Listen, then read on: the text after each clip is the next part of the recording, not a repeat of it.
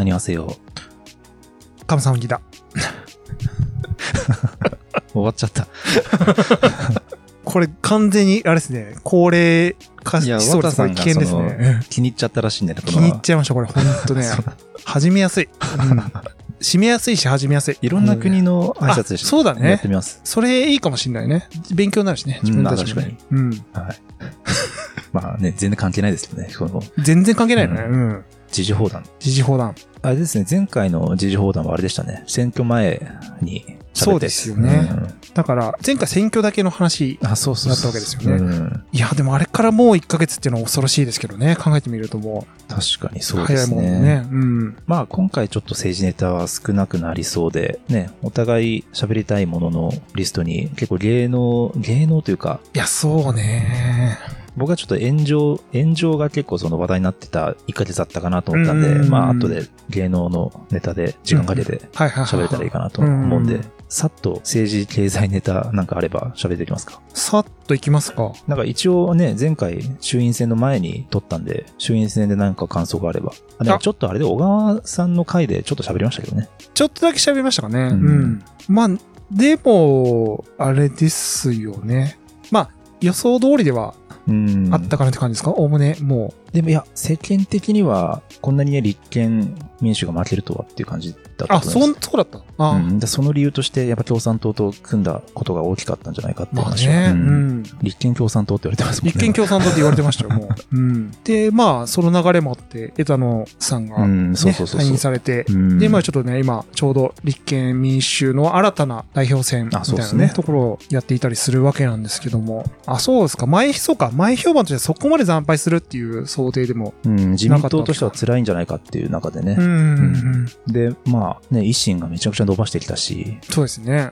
今回だから、要するに立憲民主が共産党と組んじゃって、さすがにその自民、反自民党の人も、立憲民主に普段だったら入れそうな人も、さすがに共産党はって言った時に、入れた先が維新とかだったんじゃないかっていう。あーそういうことかあの自民党には入れたくないけど、みたいうんな人が、やっぱ、あの、維新とか国民民主に入れたんじゃないかはいっていうね。はいはいはいはいはうんい。確かにね。いや、維新、なんか大阪の方ですごかったらしいね。全勝だったらしいですね、あの、あの、え、そうなんですか？あの辺で。うんえもうあの、めちゃくちゃ人気なんなんですって。あの、特に吉村さんの人気がやばいらしいですよ。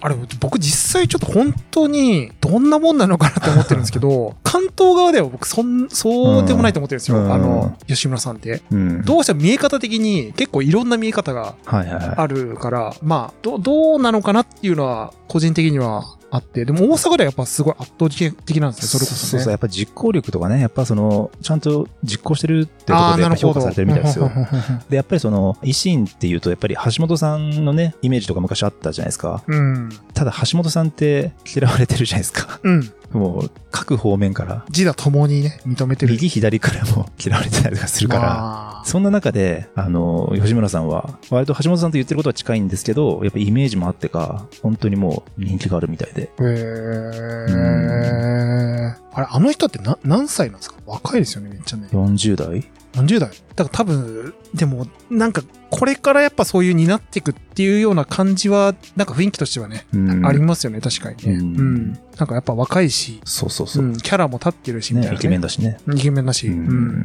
いやね、あ、そうか。そうそうそう。そうなんですね。かたやあれですね。小池都知事は、あのーまあ、はい。今日とかになんかね、ちょっとお休みされてましたけあど、、ね。登庁されたみたいなことをね。出てましたけど、あの、やっぱ逆にすごい、やっぱ逆にではないんですけど、うん。ぐっそ叩かれてますよね、やっぱね。あのーいや、だもう退任するみたいな、あの、うん。ドロップアウトするみたいな流れになって、で、あの、なんでしたっけ、木下。文子さうんうんうんん。ですかね。うん。ちょっとあの問題もあったりとか、うん。あとあの、当選時のマニフェスト、何一つ、何一つ 達成できてないみたいな、いじられを今すごいしてますけど、小池さんも、なんかあれですね、元気ないっすよね。元気ないですよね。ねあの、3、4ヶ月前のなんかうん勢いみたいな、なんかまあ、ね、オないリンピッんですよね。ク前ぐらいのね。ね。うん。やっまあやっぱりちょっと、いろいろうまくいかなかったみたいなところあるんですかね、なんかね。ぱり女性初の総理総理大臣ね目指して。たのかな、なおでも、うんなんかそんな感じももう最近見えないですもんね。うん、なんか、そうですね。勢いがない感じうか。性で言うとね、やっぱ高市さんの人気が出たりとかして。あまあ確かにそうかもしれないですよね。確かにあの菅さんがまあ退任されたあたりぐらいから、やっぱ自民党がそっち側の話題でもう持ちきりになってたって、総裁選のあのところで持ちきりになってたっていうところと、だいぶ影を潜めてた、ねまあ良くも悪くも、あうんの潜めた部分はあって、うんまあそこはちょっと、あのね、影が薄くなってしまった、みたいなところあるかもしれないですけど、あのなんかもう革ジャン着てましたね、今日でも。革ジャン、あの、緑じゃねえんだと思って、もう革ジャン着てたもんって。あ、そうなんですね。うん、黒い革ジャン着てた。うん。かっこよかったけどね、なんかすごい。あ、うん。まあ、小池さんね、もうかっこいいからね。まあ、基かっこいい本的にはもう、そう、スタイリッシュですよスタイリッシュ。うんえまあね、都知事どう、でもどうなるんですかね、今後ね、なんか。確かにねね。東京都はやっぱりちょっとずーっとそういう意味で言うと、あんまりこう、あれですよね。人気の、みたいな、うん人気の都知事っていう状態がもうしばらくないうん。状態ですよね。なんかこう、すごいアンチも多くて。叩かれてるみたういな。ん。不穏な感じというか。うん。そうですね。政治だと話題になった話だと、どうですか？あの、960万のはいはいはいはいで。すかね。結局、あれですよね。お金配るっていう件で、落ち着いた配り方がちょっと意味不明ってなってますよね。18歳以下でうん。10万円で所得制限960万。うん結局、合計すると2兆円ぐらいらしいんですよね。うん。前、あの、安倍政権の時、1人10万円配った時とかはは、比べるとちょっとだいぶしょぼいですよね。しょぼいね。うん。でもなんか所得制限960万。これは、えっ、と、結局どうなったのかよくわかってないんですけど、世帯年収が960万円ってことなんですけど、世帯主の年収が960万らしいんですよ。あ、そういうことな一の見合わせてだと思うじゃないですか。接待年収だからね。そういうの世帯主ってことらしくて、うん。だから960万足してなかったら、ギリギリぐらいで合わせて1800万とかでももらえるってことだと思います。そういうことだよね。ううん。でね、960万っていうので、マウント合戦があるっていう噂を聞きましたよ。はいはい。マウント。ああ、うちはもらえないかな、みたいな。おおいいですね。そういうなんか、いいですよね。そういう。いや、いいと思いますよ。でもなんか、その、なんかそれはそれじゃないですか。もう、あの、別に、あの、はいいいと思う。そうですかもう、うん。なんかあり方だからそれは一つ。でも地獄じゃないですか、マウント合戦してる。もう、うちはもらえないな、みたいなことで、みんな言い合ってるって。でもなんであえて言うんだろうねそういうの。あそうそうそう、ね。そう。ああ。そうですよね。まあちょっとこの、やっぱあれですね、さっきあの、ちょっとすみません、一個前のエピソードで、はい。あの、振り返りの回をやりましたけど、はいはいその時に話してた女性が文句を言ってたっていうやつはこれなんですよ。はいはいはいはい。だからこんな愚かな、うん。こんな愚かなことをする自民党は、言語道断だと。もう出馬するって言ってました。出馬しますか 出馬するって言ってました。でもこれはもう保守からも批判殺到なんで。あ、そうなんだ。みんなそう、ですまあまあまあ、そうか。うん。要は岸田さんのやり方がうん。だいぶ批判あるから。うん。ちょっと今だから、あれですか？すでにもはやちょっと雲行き怪しくなってきてるんですか？だいぶ評判悪いですよね。うん。なんですかね？なんか、なんか、あの、初手、二手がちょっと、うん。なんか、しょうもない感じありますよね。なんかね。やっぱりその、最初にこう、世間が懸念してた通り、はい財務省っぽい。出たあれが出ちゃったうん、はいやっぱ。なるほど。でね、だからそれこそ、あの、はい新自由主義からの脱却って、はい。ね、すごい言ってて、はいでもそれもなんか言ってることはどんどんどんどん変わってって、うんなんか違うね今何言ってるか分かんない状態なんですよ。うんで、結局、なんかもう、アベノミクス的な感じで落ち着いてるんですよね。あ、そうなんだ。やろうとしてることが。うんうんで、新自由主義からの脱却ってめちゃくちゃ言ってたのに、竹中さんをメンバーに入れてるんですよね。入れたんですよ、今回。ええあ、そうですか。そう。いや、実際ね、し別に竹中さんが新自由主義かどうかを置いといて、世間的には新自由主義のイメージとしてね。権限じゃないですか。まあ、もうね、うんあの、だったら入れないことがメッセージになるはずなのに、入れちゃったんですよね。ちょっとだから、あれか、ちょっとあんまり、あれか、あんまりわかんない系の人か、あの、その、あの、空気わかんない系の人？そっち寄りってこと？あの、竹中映像寄りの人ってことですか？どっちかっていうと、もう、あの、なんかよくわかんねえみたいな、なんか、ようん。あんま分かってねえってことなのかな。普通に考えたら、おいおいおいおいおいってなるもんね。そうそうそうそうそう。だから竹中さんの世間のイメージ考えたら、うん。外すっていうことがメッセージになるはずじゃないですか。しょうね、うんそれだけでいいわけだもんね。逆に言うと外すだけで十分なのに、入れちゃうっていう。あ、そうですか。で、そこに入る竹中さんも竹中さんですよ。頭おかしいよね、ほんとね。もう。もういいですよ、そういうところはね。どんだけ悪者になりたいのよ、もう。そうそうそう進んで悪役を買うからさ、もう。可愛いですよね。かわいいね。だからそれかわいいね。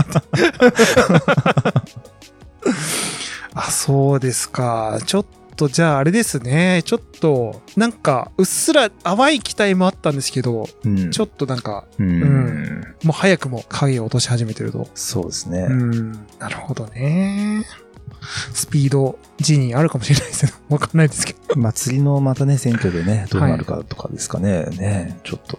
なるほど。まあでも竹中さんの話出たから、まあこれ、まあ別に今月と関係ないんですけど、うん。これいつかちゃんと話したいなと思ったんですけど、格差の話とかちゃんとしたいって言ってましたもんね。あ、格差の話したいんです、僕うんも。え、あの、実はちょっとね、今週本当は格差の話、あの、韓国の格差の話しようかなと思って、ちょうどイカゲームとか、スタートアップのか。話したんで、ちょっと結構調べたんですけど、あはいはいはいはい。ちょっとまあでも、あの、せっかく2年目の、あ、にはいはいはいにえっ、と、2周年の回だったんで、ちょっと、あ、そうですか。今回はあえて、じゃあまたじゃあまちょっと、ね、機話会をしますか。ね、うんいや、格差が実は広がってないっていうのが正しいって話を、ちゃんとした方がいいやっぱその論いいのかなね。ううんん。まあみんななんとなく格差は当然それは広がってるでしょって感覚なんですけど、データ見るとあの縮まってるんですよね。ああ、なるほど、なるほど。実際はね、うんジニ係数っていうあの格差の指標があるんですけど、うんあれで見ると、社会保障とかのね、含めて計算した再分配所得っていうのを見ると、あの、どんどんどんどん格差は縮まってって、うん。小泉政権以降、格差が広がったっていうのが多分みんなが持ってると思うんですけど、実際は小泉政権以降縮まってるんですよね、格差が。うん実際はそうなんですよね。だけどこれだけやっぱり格差が広がってるっていうのが前提のなってるその謎みたいな。そうなんだよね。まあちょっと見方にもよるんで、はい。格差は当然あるんですけどね。そう広がってる縮まってるって考えると、うん。実は縮まってるという見方が正しいんじゃないかとかね。なるほどうん。そう、ここの辺だからね、そのリアリティのとこを、そう、だから一回話したいなと思ってて、なんかさ、僕らがインターネット上で見てる、はいはいはいあの、リアルな、もう、1日食費300円ぐらいしか使えないような、リアルな、やっぱ困窮してる人たちって、はいはい実態って、なんか、どこにあるのかな？だからみたいなのを当然貧困層はね、当然あって、うんそれをやっぱりそのメディアがどんどんどんどん広げて拡散すると、そのイメージだって当然あるんですけど、まあ。実際データで見ると、うん。格差っていうのは実際が縮まってるっていうのが。あったりするんで、まあその辺はね、メディアとしては、左の人からすると不都合な真実だったりするかもしれないですけどね。うんうんそうですよね。だってもう、その韓国、だから、あさすっごい格差があるって言われてる韓国よりも今、日本はね、下だとかって言われたりするうんわけですからね。その実態ってなんか、どこにあるんだろうな界的に見たら、うん。まあ日本は別に格差が、はある、あるんですけど、うん。どんどん広がってるかどうかって考えると、そんなことはないっていうのが事実。じゃあよくはなってきてるってことですねそうそうそう。んで、アベノミクス以降はうん、もう明らかにって感じなんですよ。で、うなん。で、小泉政権以降は兆しが見は、あと、なんとなくそういう感じが見始めてきた。うんで、安倍政権以降で、ちゃんと縮まり始めてたっていうのが、まあ、データを見るとね。うん。うん。だけど、こういう話ってあんま出ない、出ないというかしないですもんね。しないそれだと困るね。まあだか、らね。そうでしょうね。うん。まあ、この辺も僕もその、まだちゃんと勉強してないから、うんだから今度ね、格差の話を改めてするときに僕もちゃんとデそうですねータ見て、うん、あとなんかその経済的な観念と、なんかもう一つやっぱ格差ってその本当に生きる上での、うんなんだろう、生きづらさっていうとちょっとなんか、そのね、最近のなんかバズワードっぽくてあれなんですけど、うんなんかそういう観点もらしくて、なんかその観点でもちょっと今、最近いろいろ調べたりするんですけど、はいはいうん、なんかその係数がちょっとはいはい違う、なんかお金じゃない問題もあるらしいみたいなうん話もあるんで、その辺もちょっとね、何で見るかっていうね。そうそうそうそうそうそう。今の僕が話したのは、再分配時に係数ですね。うん。うん。うん。いや、いいですね。ちょっとその辺はね、切り込んでいきましょうよ。なんか。そうですね。いや、確かにこういうマクロの経済の話とかって、あの、やっぱり勉強しないとわかんないですよね。わかんないですよね。実感とかけ離れてるから。いや、そうなんですよ。うんやっぱり僕らのその個人の消費とか会社の経営ってやっぱミクロだから、僕らどうしてもね、個人個人で見たらそっちしかあの目に入らないから、うんうんうん。確かに。うん、政治、こんなもんですかね。そんなもんですかね。文書交通費月100万のやつは、文書交通費月100万のやつが多分今月は一番話題になった政治問題なのかな。あ、俺僕ぜ、あん全然知らないなんかだからあの、うんほら、あれですよ。選挙の後に、結局月末だったじゃないですか。で、月末に当選なって、実際10月は1日しか政治家にな、1日しか仕事してない政治家がいるわけですよね。と初当選した人は。はいはい。だけど、その1日なのに1ヶ月分の100万円がちゃんとみんなに1人ずつ支払われてたっていうので、それを維新の 小野大輔さんっていう人が、なんだこれはって言って言ったら、うん。確かになんだそれはってすごい今、文書交通費っていうのはなんか、あの、交まあ、それこそ交通費とかね、うん。100万円支給されるんですって。うんで、しかもそれは、領収書つけなくてもいいから、何に使ったかわからない状態なんですって。うん。それが、もう100万円ポンと、うん。あの現金で置かれてたんですって。えー、びっくりしたんえだけどみんなそれはね、小野さんが言わなければ、ポケットに入れてたっていうところで、はいはいはいはい。まあ余計なこと言いやがってって思われてるんでしょうね。それはね。そうかもしれないですねうんそうそう、それで今、すごい大問題になってね。そんな、そんなどんぶり感情あるの？そうそうそう感じすそうるけどねうんいや、だって、最終日、1日も働いてないんですよ、だって。うん。え、な、なんなら別になくていいでしょそうそうそうそう。ねだから、あの、結局、医師のところ返事を、あの、返すとか、なんかそういう話をしてて。で、まあ、日割りにするってことで、今、なんかなってるらしいんですけど、でも、まあ、日割りにしたところで、いや、なかなかですよ。1ヶ月100万みんなもらってるわけだから。ねあの、領収書なしでね。、そもそもとかさ、1ヶ月100万っていう額自体が、まあ、驚愕の額では。そう、それとはまた別にちゃんとありますからね。ねその文書構成だけで100万ですからね。、あそうか、別にもあるのか。そうですよ。あすごいね。こう昔からさ、その議員のさ、交通費の問題とかさ、出張費の問題って言われてるけど、うんなんでこうなの？いつまでも。そうそうそうですよね。いや、少なくとも何に使ったかぐらいは申告するようにしてほしいですよね。だって。まあそうですよね。うんだ経費で、さあ、そうそうそうなね、うんやんなさいよって感じですけどね、うんちゃんとね。うん。すごいね。だからね。だからまあ、電子マネーにすればいいんじゃないかっていうね、話が今出てますけどね。はいはいはいはいはい、はいまあ、スイカとかでね。あ、そうか。まあそうだよね。ちゃんと帳簿を残せればね。そうそうそうそう。キャバクラ行ったってすぐ分かっちゃう。そうそうそうそうそうん100万あったら絶対行くでしょだって。100万あったら絶対行くでしょ 何、実際何に使ってるのか気になりますよね、本当ね。いや、だって、いや、行くでしょ。そう、だって、風俗。行くでしょ。え、てか、小川淳也さんは、これ、だ何、何使ってんの？これ、じゃあってって思いますよ。だって、家賃4万7千円なんだ。確かに。100万？そう。だからその辺はその党によっては、一回その集めて党で使うとか、なんかいろんなこうやり方、いろいろしてるらしいんですけど、まあ基本的にはでもね、自分で、みたいな人もいるし、うん、ねえ、いや、でも、こういうのを聞くとね、税金で って思うと、ね、なかないか。や、すごいよね。なんかう、うん。それは怒る人もいるわなっていうのはね、なんかね、わかるけど。ううん。まだ同時にでもこういう議論で、あの、あんまり厳しくしすぎるとね、政治家がストイックであることを求めすぎると政治家になる、なりたいと思うような人も減るんじゃないかみたいなど議論も同時にあるんですけどね。まあ、それと、これとはちょっと別だよね。うんいやーまあでもね、可視化されたっていうのは、まあ一ついいことだから、そういう申告する人が出ないとね、本当わかんない問題だと思うんで。うん初当選だったからね、びっくりしたらしいですよ。小野大輔さんは、いいし、えー特に今回はなんか時間、なんか手続きかなんかで、たまたま現金だったんですって。今はい普通は振り込みなんですけど、うん今回現金に100万置いてあったから、そこにおテーブルの上に置いてある現金100万はびっくりするでしょ。怖いよ、そんな。受け取れないよ、ね。だって、ハニートラップかもしれないですよね本当ね。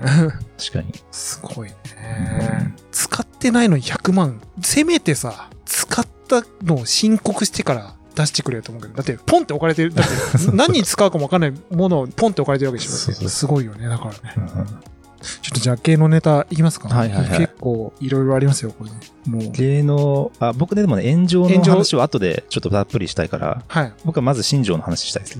新庄ね、ビッグボスね。新庄いいっすよね。やっぱ僕好きだな。いやー、新庄は、もう本当、これ、またでもちょっと野球興味、あの、はいはいはいまた野球見たいなと思う人増えたんじゃないかなっていうぐらい、んやですよねうんだいぶ話題がね、話題振りまいてる感じになってね、すごいですよね。もう全開ですね、なんかね。うん。うん、新庄といえばね、やっぱ僕らの世代はあのね、牧原からの敬遠打ちね。はいはいはいはいは僕あの動画ね、未だにちょこちょこたまに見ちゃうんですよ、ね。たまに見るんですよね、あれ。い。元気が。ねもう敬遠したその牧原も、はぁみたいな顔してるから。ああいうのできるのはやっぱり新庄ですキャ。ラクターがね、うんもう。あれ実際敬遠打つための練習してたんですって、実際。あ、そうなんだ。うんあで、実際あの、ホームベース踏んでんですよね。だからアウトなんですけど、あ。さすがにもう審判も言えないのか、新庄だからなのか、ヒットななりましたけどね。あ完全にホームベース踏んでんですけい。ど。ダメでしょ。そうそう。それは、いで、新庄もあれ踏まないと打てないですって言ってましたもん。やいや、だからそれルール違反だから、そ の真っ白い歯で言われてもさ困るわけよ、そういうこと。ああ、白いんですよね。歯白いよね、ほんとね。あとね、整形もね、ネタにしてね、自分でね。うん。まあ、今なんか安岡力也さんみたいな感じになっちゃってる確かにね。確かに。僕はカールスモーキー石井かなって一瞬思いましたけあ、ど。カールスモーキー C 感もありますね。確かに。うん。いや、前回、あの、新庄節全開でしたもんね。あの優勝する気なんて肌肌ね、みたいな。なんか、最高ですよね、ああいうなんかね。だからそれをさ、球団も何にも言わないから、うんそこがいいんですよ。なんか苦笑隣で苦笑いしてるゼネラルマネージャーみたいな。いや、でもね、盛り上げてくれそうですね。なんか、そうですね野球をね、うん本当に。あの、だからああいう違うアプローチで野球楽しめるなっていう、一つのこの、なんていうの、視点を与えてくれるってすごいいいですよね。うんなんか、まあ、あの、大谷翔平的な、やっぱ、凄さ、なんか野球、やっぱす、野球で日本人こんな活躍できるんだ、すげえんだ、みたいなのもいいんだけど。あの、なんか、日本の球界のそのわけわかんない、あの、謎の、その、いるじゃないですか。あの、レジェンドたち。あの、はいはいはい。まだ新庄もやっぱ、例外なくその、うちの一人だと思うんですけど、なんかシンプルに野球のなんか強さ凄さを求めてるっていうとこじゃない、なんか、こう神格化されたなんかこう、ありますよね、あのね、新庄のなんか。監督やってまた新しい新庄像が出るかもしれないですね。出るんでしょうね。うん。だから、謎采配出るんでしょうね。なんか、確かに。太ってるやつ試合出さないって言ってました。あそうなんですか。あ、確かに確かに。言ってた言ってた言ってた。最高ですよ、ねえ、そうか。うん。ちょっと楽しみですね。ねちょっと見たいなと思いましたからね、うん本当野球。うん。あと、まあ、おそれこそ大谷翔平もね、最近また MVP 取ってねそう。ですよ、すごいねですね。やっぱ、すごいですよね。うんもう。やっぱでも、それね、いや、大谷翔平ってやっぱ、あんな、あんなのいます？あなんあ、まあでも、アメリカでもあんないないんでしょだって、うん 言っちゃうと。それでいて、なんか人間性もなんか、ねえ。ねえすごいですよ、ゴね。ミ拾っちゃうし、ゴミ拾っちゃうし、うんそう。折れたバットを返しちゃうし、ちゃんと。シュッとしてますしね。あのなんか見た目も、なんか髪型とかもすごい、高青年そうですよね。んうん。すごいよね。だから、うんでもう、世界の野球の歴史にもう、名を刻む人になったわけでしょだってねえもピッチャーもやって、う、ピッチャーもやって、バッタターもやって。でもやっぱ、こう、なんていうの、天才性に関しても、やっぱりイチローとはまた違う感じですよね。あ、違うんじゃないですかね。うんなんかイ。チローは僕はイチロー好きですけど、なんかこう、武士みたいなね、そういうこう、そうですね。ね、なんかありまししたけど、また違いますよね、なんか。た。うん。今時の天才って感じなのかな、もしかしたらこかもしれない。ピうんュピュアな感じピュアなねがしますね。一郎ってやっぱちょっと一癖も二癖もあるじゃないですか。うんうんなんかなんか、ちょっと、なんだろう、清純派って感じはしないんだけど、やっぱ大谷は清純派って感じですに。よね。イチローは確かにこう、なんだろう、男が見てかっこいい男って感じですよね。ですよね。大谷翔うん平はね、こう、おばさまとかも、あの、ね、あのね。お母ちゃんが好きだと思う。ほんとね、翔平ちゃん、翔平ちゃんってもうね、応援されてそうだもん、ほんと。町内のなんか人たちに。うん。可愛い顔してるし、マイクしてるし、うんそう。まあ、いいやつそうですしね。なんかね、そうそうそうそうそこもね、やっぱね、うんすごいですね。でもなんか野球、そうそう考えると結構盛り上がってくるんですかね、うんなんかね。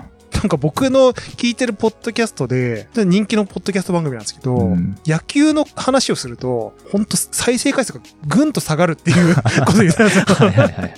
あの、うん視聴者野球の話求めてないからみたいなことを言ってたんですけど、なんか、でもね、またわかるんですよ。市民権を得て、うん。ああ、そうですね。ね。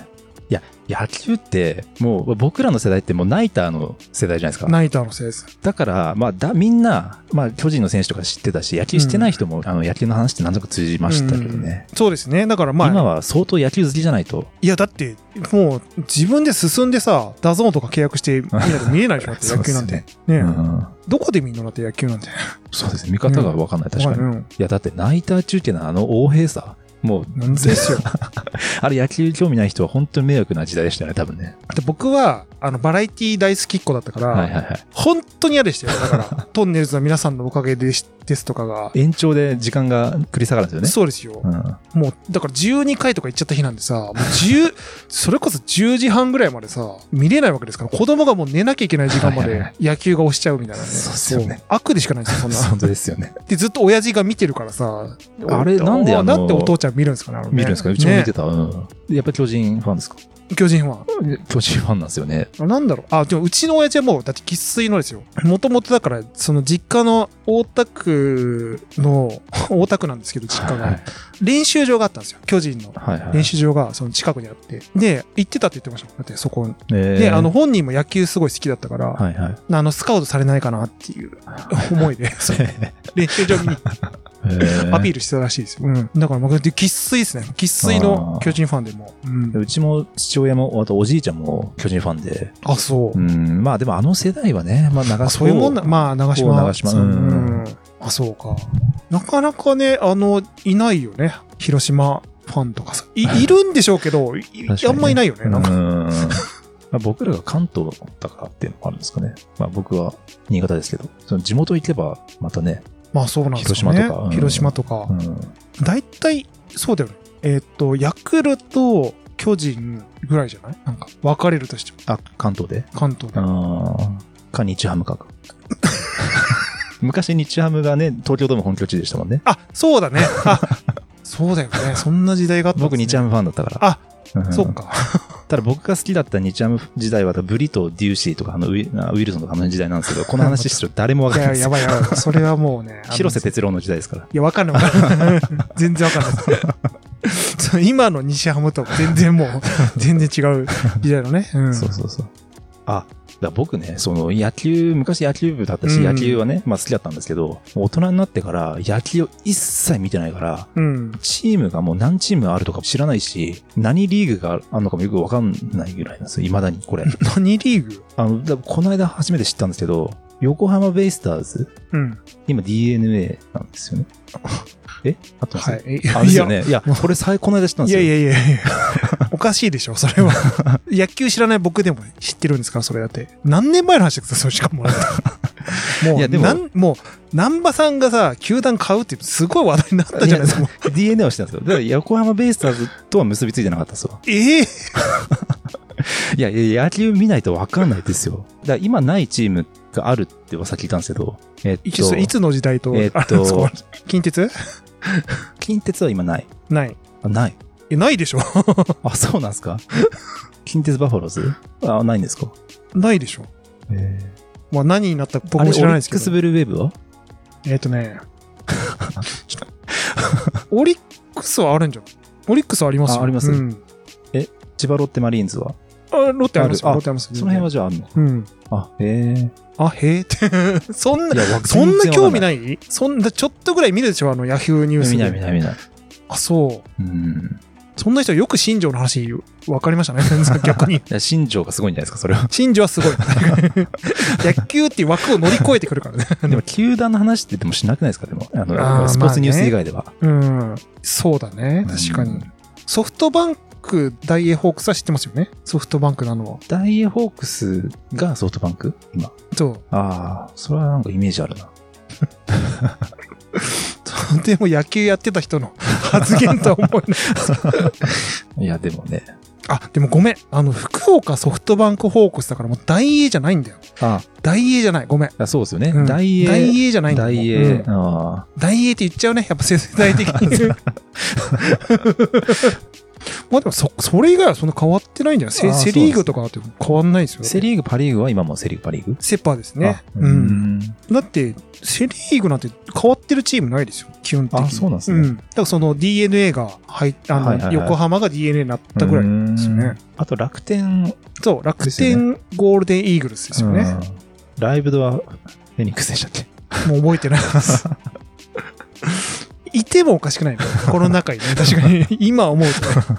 すごいね。なんか IT がすごい参戦してるんだよね、これね。そうか、そういう意味だと DNA とかって野球のチームの方で知ってる人の方が多かったりするんですかね。うん。だって会社名はさ、もあー DNA がう、何やってるかとか。DNA なんてもう今何やってるか分かんないでしょだって。昔だから確かにねモバゲがあったからあれだけど。僕もあんまわかんないわ。わかんない、今ね。もはや。だから、LINE なんちゃらとかできるのかね ?LINE なんちゃら、LINE バッファローズとかなんか、ありそうだね。オリックスじゃなくなっちゃうっていう。まあでもちょっとね、昔と比べてなんか野球の見方も変わってきてるだろうからね、もうなんか面白いかもしれない。なんかね。確かにね。うん。アイドル選手もね、また全然違うでしょうし。でもあの、数年前に明治神宮に見に行ったんですよ、野球。あ、本当ですか？はい。その時にやっぱりでもデータとかが出たりとかしてた気がしてて、あやっぱそれすごいよね、昔と違ね。違うなと思って。とスタッツというかさ、とうんもうリアルタイムで出るからね、その、あのね、うん数数字が。う。うんん。ほんとすごいですよね、その辺はね、今ね。すごいですね。僕らが野球の話で盛り上がるっていう、もうなんか、盛り上がり方がちょっとずれてますけどね。ずれてますね。確かに。僕だって野球はもうファミスタとかで覚えましたからね。プロ野球の選手は。ファミスタパワープロ。まあ、そうですね。ゲームの影響はありますよね。うん確かにね。パワープロね。やっぱね。うん僕ファミスタ派なんですよね。ファミスタ売れてたよね。本当にすごかったよね、ファミスタって。なんであんな売れてたんだろう。本当に。あ、だからファミスタって売り切れててやっぱ買えなかったんだからって、昔。あ、そうですか。うんえー予約しないと買えなかった。まだドラクエとかああいうのより売れてたからね、ファミスタって。へーうんあの、スーファミはね、ファミスタ5は最後で、それ以降のシリーズはね、ワールドスタジアムってペレステで出てたんですよね。へえ。はい。ワールドスタジアワースタ。うんム。ワースタフワースタ。ァミリーじゃなくちゃ。ワールドになっちゃった。あそうですか。うんまあね、ゲームの影響でもね、ありますよね、うん確かに。はいちょっと野球、ちょっと盛り上がりすぎたんで。そうですね。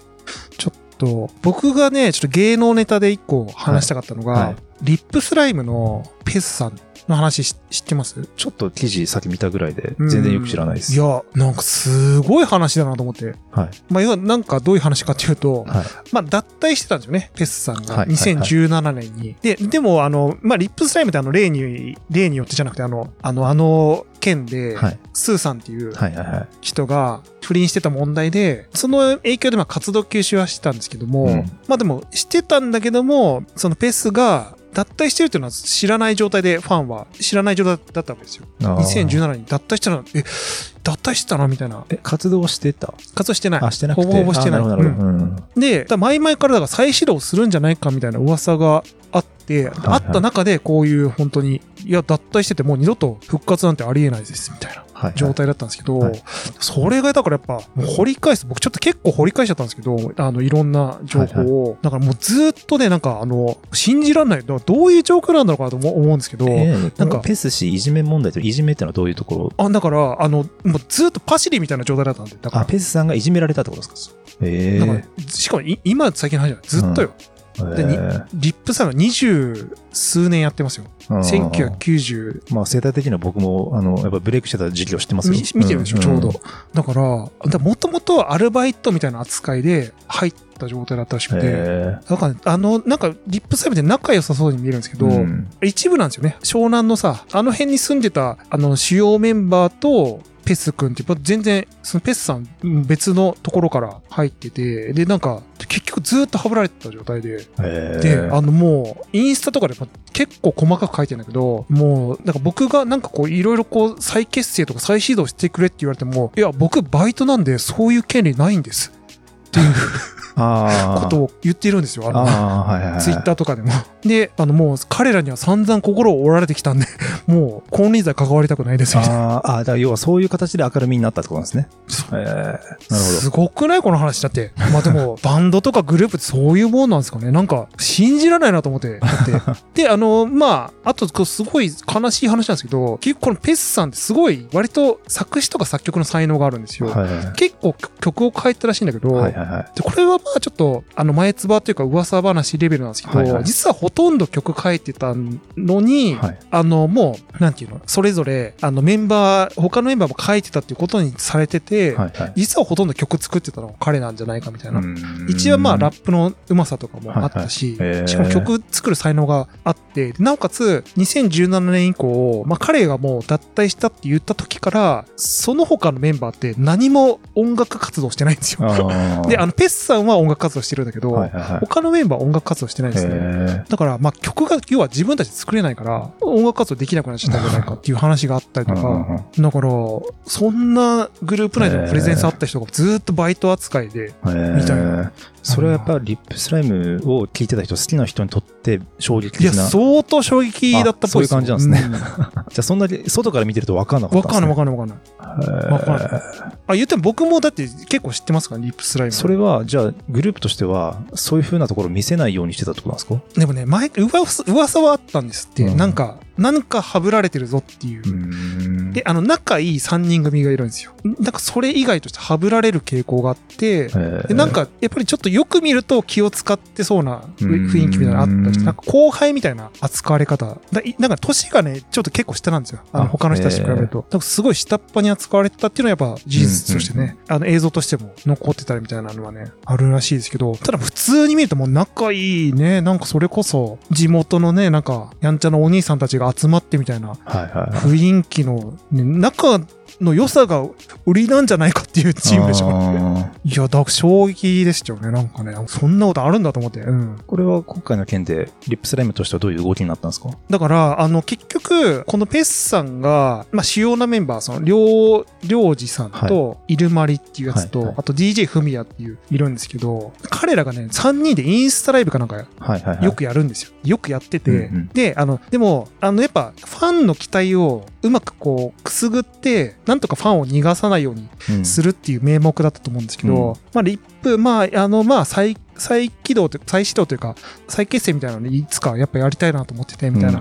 こと言って、でもそれに対して、そのハブられてるペスさんが、そのインスタライブに、その、まあ普通にその、まあロロムしてたらしいですね。あの、要はそのインスタライブ見てて、うん。で、あ、じゃあ、再活動するんだったら、ちょっといろいろ、あの、ちゃんと話させてよみたいな感じで、うんうん。えっ、と、そのインスタライブでコメントしたら、うん。あの、無視されて、で、なおかつ、急にそのインスタライブ終わっちゃったんです。ね。で、YouTube ライブに、で、あの、放送し直して、うん。だからその、ペスに何か言われると不都合があるっていう状態が、もうなんかあからさまにへなっちゃったらしくて、えだからこんだけ僕が、まあ、ペスさんがね、まあ、こんだけ自分が話し合おうとしても全然取り合ってくれないし、まあもうこういう状態なんなわけで、僕にはもう何もできないですから、みたいな。もうだから、そういうの洗いざらい今言っちゃってたんですけど、ううんん闇が深いですよ。だから、なんか、何なのかな？なんか何をしてんのかなっていう感じですけど、うん。どういう関係性なんだっていうね。うん。うんいや、だからね、でもすごい、売れ、あんだけ売れててね、はいはいはいはい曲もそれなりに作ってそて、れ仲良20する。くできないもんなんすか？なんか。ねえ、すごい何なんですかね。だから、あの、ちょっとルナシーのパターンと全然違う。いじめられてるパターンな。なるほどね怖いなと思いました、なんかはいはいね。うん。ちょっとだから、陰湿ですね。だから陰湿陰湿ロックバンドの方向性の違いの解散とまたちょっと違いいやます、ね。もうシンプルに仲が悪いんだね。それはしょうがないんですけど、虐げられちゃってる。うんしかもバイト扱いされてたっていう。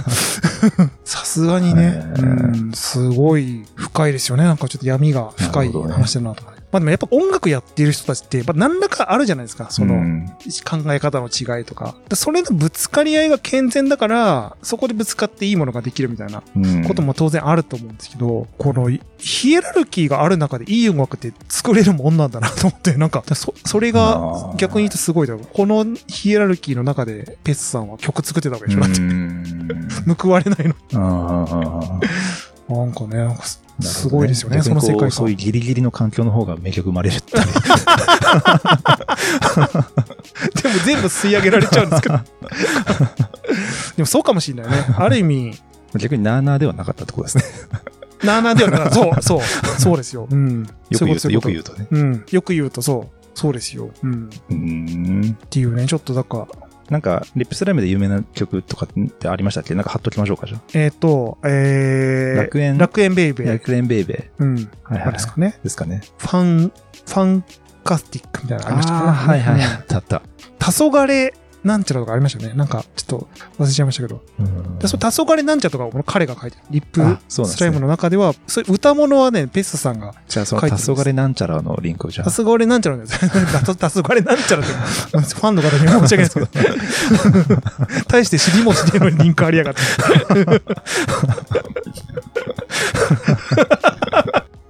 いやでも、ね、ほんといい歌なんですよ。いや、聞くと。だから、仲、もうほんとさ、もういい PV で仲良くさ、撮ってる。なんかちょっと、こんな悲しい話だったっていうね。ちょっと、ぜひ見ていただければ、黄昏なんちゃう。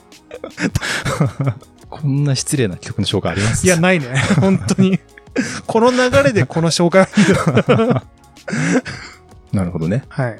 ミュージシャンつながりで、ゴールデンボンバーの話じゃないですか。これ、綿さんが書いてるから。いや、これなんかどう思うのかなと思って。ああ。え田沢さんがね、はいはいはい。えどういうことですか？あの、この、キリショーに続いての。あ片広あ、そうか、そういうことか。で、なおかつ、もう今回もう無理ですから、多分。再起不能ですよ、今回多分。え、ちょっと説明してください。あんま僕知らない。知らない？あ、はい。えっ、と、だから、歌広さんがやっちゃったんですよ。だから、そのはいはい、不倫をね。はいはいはい。で、あの、まあ、当初一人だった予定では。うん。で、あのー妊娠させちゃって、はいはいはいで、堕胎させちゃったんです。あの、うんもう子供を降ろさせちゃって。うん。っうんていうのが、一人出たら、もう続々と出ちゃって、今、だ5人とか6人ぐらい出ちゃったんですよ。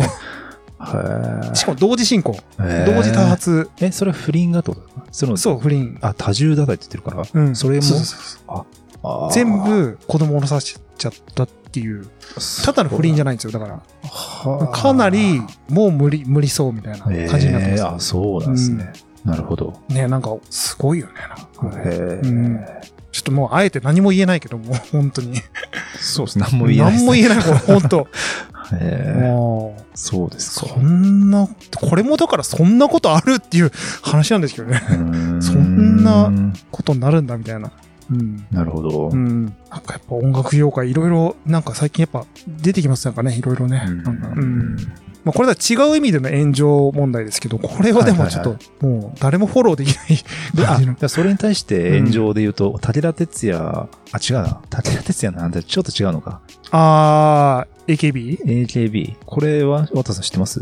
うっすら知ってます。あれでも、この AKB 妊娠の発言をしてるのって誰でしたっけ？えーっと、徳光さんか。徳光さんか？あ、はい徳光さんがやらかしたんだよね。そうですね。明石家さんまの話か。うん、うん。で、未だにやっぱりフレあの、エネルギッシュだみたいなことで、うん。彼だったら AKB の一人や二人は妊娠させられるなと。うん。そうそうそうそうそ。なるほどね。それに対して、武田鉄矢が、まあ、年取ると、こういうこと言っちゃうんですよっていう。うん。ですねこれが炎上したの？そうそうそうそう。ええまあ、70超えますと自分がどんどん性から遠くなりますからね。性をちょっと茶化して発言したくなるんですよ。年を取ると。っうん。てことを言った。うんうんうん。それに対して炎上したってことですね。ええあ、でもあれですよ。武田鉄矢でもゴールデンボンバーのその歌広場の件でも言あの言ってるみたいですね。それでもまだ炎上してるっぽいですよ。あ、そうなんだ。ここでリンクしちゃうわけですね。うん、まあでもね、その世代間の価値観ってあるから、やっぱりこの、いわゆるこう、年配の人の発言でわざわざその、いいろいろ言うっていうのはちょっともう、無駄なことだと僕は思いますけどね。まあね、うんやっぱこの、これあれですね、老害っていうの本当に今、キーワードになってますね。やっぱ、うん。老害っていうフィルターを通せば、やっぱ、うん。もうやっぱ何でも、ね、ね、敵にできるという。その時代時代で、そのスタンダードの価値観って変わっていくわけで、うんやっぱり昔の時代に生きた人なんだから、うん。そこはずれるのは僕はしょうがないと思うから、まあねだって当然悪気があって言ってるわけじゃないからね。まあまあまあまあまあまあ。だから、遅れてるなぐらいでいいと思うんですよね、こういうの。うんうん。そうなんだよね。なんかやっぱこの、結局なんかこのフフルボッコうん。しなきゃいけない人たちっそうそう。ていうのが。あだからその炎上の話を、うんまあしたいから、まあはいい一通り他の炎上の件もちょっと一応説明すると、うん今月ね、今話してるやつは全部今月の話ですよね。うんうん。えー陣内智則のコントがまた炎上したと。郵便局。なんか、郵便局員の設定で、職員の設定で、うんうん。職員さんがなんか、暇だから手紙読んじゃおうみたいな。はいはいはいはい。そこで読む、手紙読んだ手紙で展開していくみたいなものだったんですよね。はいはいはいはい。で、それで、いや、それは郵便局員として、そんな行動は許されないんじゃないかっていうことでしょおおって感じですね。う。マジかと思いません？マジかと思うの。まあ、炎上コメントとしては、お笑いで犯罪を茶化してはいけないとか、郵便局員がいつもこんなことやってるのかと不要被害になるとか、いうらしいんですけど。いやいやいやいやいやいやいやもう言葉が出ないよ。いや、で、だから、炎上はどうしたらいいんですかねどうするべきなんですか社会はこういうものとどう向き合っていけばいいんですかねだってこんな話にならないでしょだってで、僕でも、こういうでも記事の書き方で思うのは、うん。そのネットではこういうコメントがあるみたいなことで紹介するのマジやめた方がいいと思うんですよ。うん。誰がどう言ってたかって、誰が言ってたかってまで言わないと、うんだってこんなんどうとでも書けるじゃないですか。どうとでも書ける。あと全部一人が言ってるかもしれないしね。うん。でもこういう書き方すると、もうみんなが言ってるって思い込むそうだねからね、み読んでるとね。そうするとやっぱり、いや、それが炎上させてるきっかけにもなってると思うし、んだからこの報道の仕方っていうか、その、に規制入れることで、多少はなんかこう改善したりしないのかなっていうかね。そうっすね。ツイッターのコメント紹介するんだったら、ツイッターのアカウントうん。もね、紹介するとか、なんかもう少し、うん、うん。いや、なんかもうこれだけ炎上させるのが好きな現代人が、多様性の世の中を受け入れられるんですかね。無理でしょ。だって真逆だからね、ちゃうとね。うん。なんかあったら幹部だけまでに叩こうとするって、これ多分だから叩いてる人たちに自覚ないから、ないでしょうね。うん。これでもなんかあの、本当よく言う話というか、はよく聞く話ですけど、すごい普通の人がやってんだよね。このえ炎上のそのコメントとかって、炎上に対するその批判コメントとか、それこそ過剰なまでに、あの、行き切っちゃって、あの、殺害予告的なのをやる。うんすっごい普通の人が、もう、先月子供生まれましたみたいなお母さんとかが、そういうこと やってる場合があるんですって。はいはいはい。だから、あやっぱり、だから、うさばらし以外の何者でもないそうですよね。それで言うと。確かにうん。うん。だって別に普通に幸せそうな普通の人なんですよ。うん。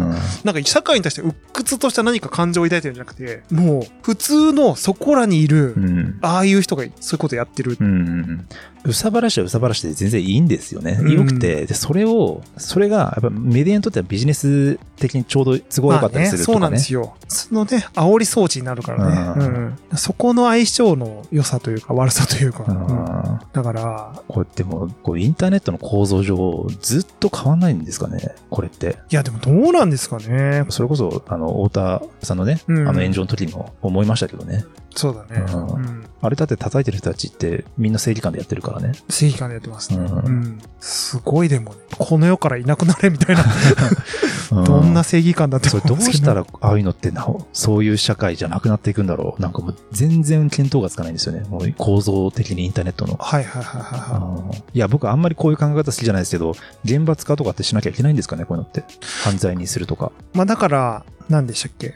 監視社会みたいなディストピア感あるじゃないですか。はいはいはいなんか宮台真司とかがよく言ってるような。なんかそういうのを裏で監視する警察が、市民警察が実はいて、あの、減点するみたいな。中国ねしそうそうそうそうそう。だから、そういう世界観になってちゃいますよね、このままだと。ううんん。結局だから、その社会規範みたいなのを、若干もう一般市民たちが、多分群衆心理として、インターネット上であったら、刑法に触れるようなこともうんやっていいっていう、なんかやっぱ、あるんですよ、思い上がりが。うんでも、多分それが、多分結構害悪化してって、それ自体が、あの多分このまま加熱していくと、それを攻撃することの方が、力学としてはも盛り上がっていくと思うんですよ。うん要は炎上させてるやつの方が悪いっていう力学に。そうなると、逆のその市民警察が出てくるわけですよ。あの、ポリコレはいを成敗するコレクトネスたちが出てきて、だから、それを逆に言うと結構、このままだと結構、すごい、どんどんディストピアになります。、要は全員がその本名うでん、炎上させてる世の中だったら、それが成り立つ気がするんですけど、みんな匿名でやるじゃないですか。そうですね。匿名でやる以上は、自分がやってることはバレないから、それはなんか怒られようが何何やろうが、できるもんならやっちゃうんですか？うん。まあでも、あれじゃない、本当特定班みたいなさ、ああ、まあそうか。やつがいるからそこの精度が上がれば。そうそうそうそう結局炎上させ屋みたいなのを成敗する。その逆に言うと、その、あそうか、そのアカウントが、から、その本人が特定できるみたいなところが、もう少しなんか精度が上がってく解析できる解析できるとね。うんそうそうそうあまあ、それはあるかもしれないですね。そうそうそうそうそう。あとは、これだからね、僕、風潮としてまだ、あの、それを良しとしてるというか、全然悪いと思ってないっていう風潮が全然、それこそあると思っててうん、むしろ叩くべきじゃないみたいなはいはいはい空気感。そんなやつは叩かれてし叱るべきだと、うんみんなでボコせばいいっていう、それを、なんか犯罪とかもそんなことはおろか、むしろ、どんどんやった方がいいっていうムードがあるんだと思うんだよね。うんだから、全然悪いと思ってないと思う。そうそうそう。いや、本当そうなんですよ。う んだからもう、どうするんですかね、こういうのって。まあだからでも、本当にだから、それをこう、過渡期を迎えると、またそいつらを潰す勢力で出てくるから、なんか、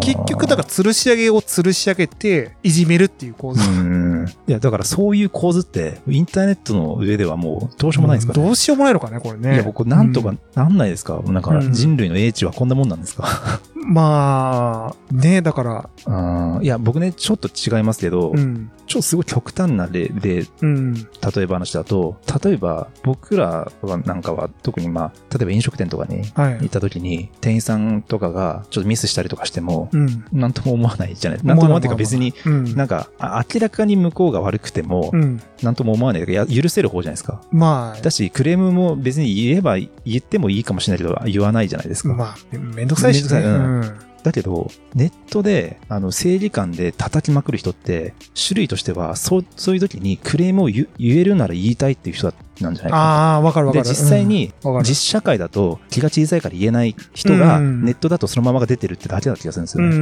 ん、確かに。でそういう意味で言うと、考え方を変えることで解決できる部分も一部あると思うんですよね。だって僕らは、要は炎上に加担したことはないし、うん。ってことないってことは、要はその飲食店で別に一時クレーム言ったりしないっていう、その部分の考え方が持ってるから、炎上にも加担しないっていう考え方で解決してるタイプがいる、いるわけだから、うん、みんながその、ある程度はその考え方を成熟させることで解決する部分も多少あるかなとは思います、うん、確かに確かに。うん。で、そのなんでお店とかでクレーム言ったり、横柄な態度を取らないかって言ったら、これ僕は昔から考えてる考え方で、お店とかを本当の意味で楽しむためには、やっぱ腰を低くしてないと楽しめないと僕は思ってるわけですよ。うんうん。やっぱ店員さんにとって都合のいいお客さんであることが、うん店員さんのフルパワーを出してくれるだろうしとか、そうですねいう意味で言うと、うん本当の意味で楽しむためには、自分自身が腰を低くしてなきゃいけないと思ってるから、してないんですけど、うんそれは僕でも、そういうインターネットのコミュニティでもやっぱ一緒だと思うんですよね。そう欧米にして正義感で叩いたとしても、それってなんか本当の意味で、そのみんなとの暮らしを楽しめてるかって言ったらそんなことないと思うんですよ。気持ちいいかもしれないけどいいそううですね。うん。そういうところの感覚をなんかこう、どうまあそうだ、道徳で言ったらどそれまでになっちゃうんですけど、うん。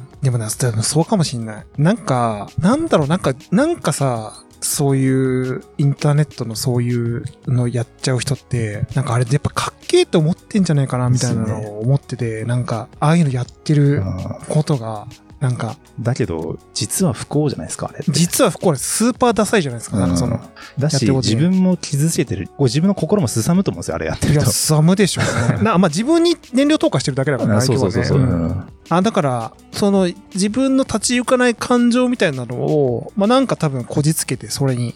ぶつけて、で、あの、要は壁バーンって殴ってるみたいな。あ、そうそうそうそう。なんか、八つ当たりだから、壁殴って手怪我してるみたいな感じそうそうそうそそうそうそう。で、行って、おらーとかって言って、で、また切れて、うん。いで、何も解決しないわけですよ、そうですよねね。うん。や、そうなんですよ。だから、それで自分が結果損してるってことがもっと分かりやすくなるといいですよね。そうだね。うん。確かに。うん。だアドレナリン出ちゃってるからさ、うん錯覚してんだよね。スカッとしたわー、みたいな。うん言ってやったわー、みたいな。いいねついてるわー、みたいな。なんか、うん。これもそうだな。まあでも、インターネットの特性上、やっぱり匿名だと、やっぱり難しいのかな、そういうのは。でもさ、あの、炎上系 YouTuber いるじゃないですか。はいはい。もうあの心理とかもさ、すげえなって思うんだけど、もう、匿名、なんかもう顔出てる状態でも やっちゃうみたいな。確かに。まあだから、すごい、ニュージェネレーションがさ、いるけまあ、あれは極端な例だと思うけど、でもさ、もうなんか、あそこまで行くとちょっと制御できないなって感じがするよね、なんかね。まあ、それ本当一部の過激派だと思うけど。そうですよねんまあ、顔出して、ああいう炎上さ、炎上的な行動を取れるってそういないですよ。いないよね。あれは相当、でさ、逮捕されるじゃん。あの、大体、うんあれすごいよね。だからね。もうアウト、だから反射だよね。だからね、あれ。まあ、そこまで根性座ったら全然もう、そうねもはやあれですけど、で多くの人は普通の気が小さいまあ常識人だはずだから、そうそうそうそう。一般社会ではね。さってたの、赤ちゃん抱えながら多分やってます。ポチポチ。いやね。すごいよね。だからね。逆にやっぱすさんみきってエネルギーない人ってやっぱそれできない気するんだよな、やっぱ。なんかもうさ、できないと思うのよ。やっぱりだからすっごいほんと普通の人なんだと思う。うんうん。エネルギー有り余ってる。うんまあね、だそれ、まあ、だから家庭の中であんなこんちきしょうとかって言い合ってる分には全然昔も今も変わってないはずだから、うんそれでいいんですけど、それがね、世の中に反映されちゃうんですもんね、今はね。そうだね。いやー、これ、どうにかなんないのかなと思って僕は本当に。うんこれはだから、その、もともと社会が、社会っていうか、その一人一人、人間が持ってたものがインターネットによって可視化されちゃったってことですか？それともう、んいや、そんな、増長させちゃったのかな？いや、変わってないんじゃ変わないかな。ってないのか？ただ、み見えちゃ、見えるようになっちゃったっていうだけだ。うんあの、だからさ、これはさ、おあの、お互いそういう経験って多分あると思うんだけど、あまりにも理不尽なことを街で言われることってあるじゃないですか。はいはいはい例えば、あの、本当本当これな、なんで、なんでいつもおばさんなのかなって思うんですけど、はい。もうただこう道を歩いてるだけですよ。はいはい。、で、おそらくそんな邪魔になってないはずなんですけど、どけこらーとかっつって、あの、チャリで、あはいはいはの歩行者を。すごい罵倒してくるあおばあさん、おばあちゃんみたいな、これおばあさん、おばあちゃんだけじゃないのかもしれないけど、だあのタイプの人は、でも違うのか、ちょっと違うのかな？このネットにいる人とまたちょっと違うのかな？なんか、うん、だかあ。ら、ああ、でも逆にそういう人はネットにはいないいないん気がしますよね。うん。だから、なんか、あの、ネット弁慶になっちゃう人って、また違うのかな？やっぱな。うん。そうなんですよね。うんこれはだから、解決できるものなのかな？テクノロジーなり、その僕らの工夫次第で。いや僕らが個人個人が大人にならなきゃいけないのか、仕組みでね、うん。解決できるのかは、ちょっとなんか、まあでもこれ多分インターネットコミュニティにおける多分今すっごい過渡期でしょうね。これだから今すごい、その発展もできるけど、うん。衰退もできる、岐路に立たされているような気がしてて、ただ、でも一つ未来としてあるのは、やっぱり一個今ディストピアな、うん、もう監視社会みたいな、あの路線が一つ見えてきてるので、うん。ちょっとそこにはね、なるべく行ってほしくないな、みたいなのね、思うけどね。もう仮にもうインターネットのさ、アカウント作るときは実名じゃないとダメって言ったらある程度関係するんですかね。僕あんま好きじゃないけど実名ね。これだからこの問題あるけど、どうなんだろうね。解決する部分もあるかもしれないね。うんただ本質的にこうゼロにはならないそうそうそうし、そう消えないとは思う。まあ、実名になった場合は実社会と同じだから、あの実生活での気の使い方がそのままネットにも反映されるから、そうだねその意味ではある程度はもしかしたら解決するの。かな。うんうん。まあペナルティがやっぱりなさすぎるみたいなのはやっぱあるのかもしれないけどね。うん。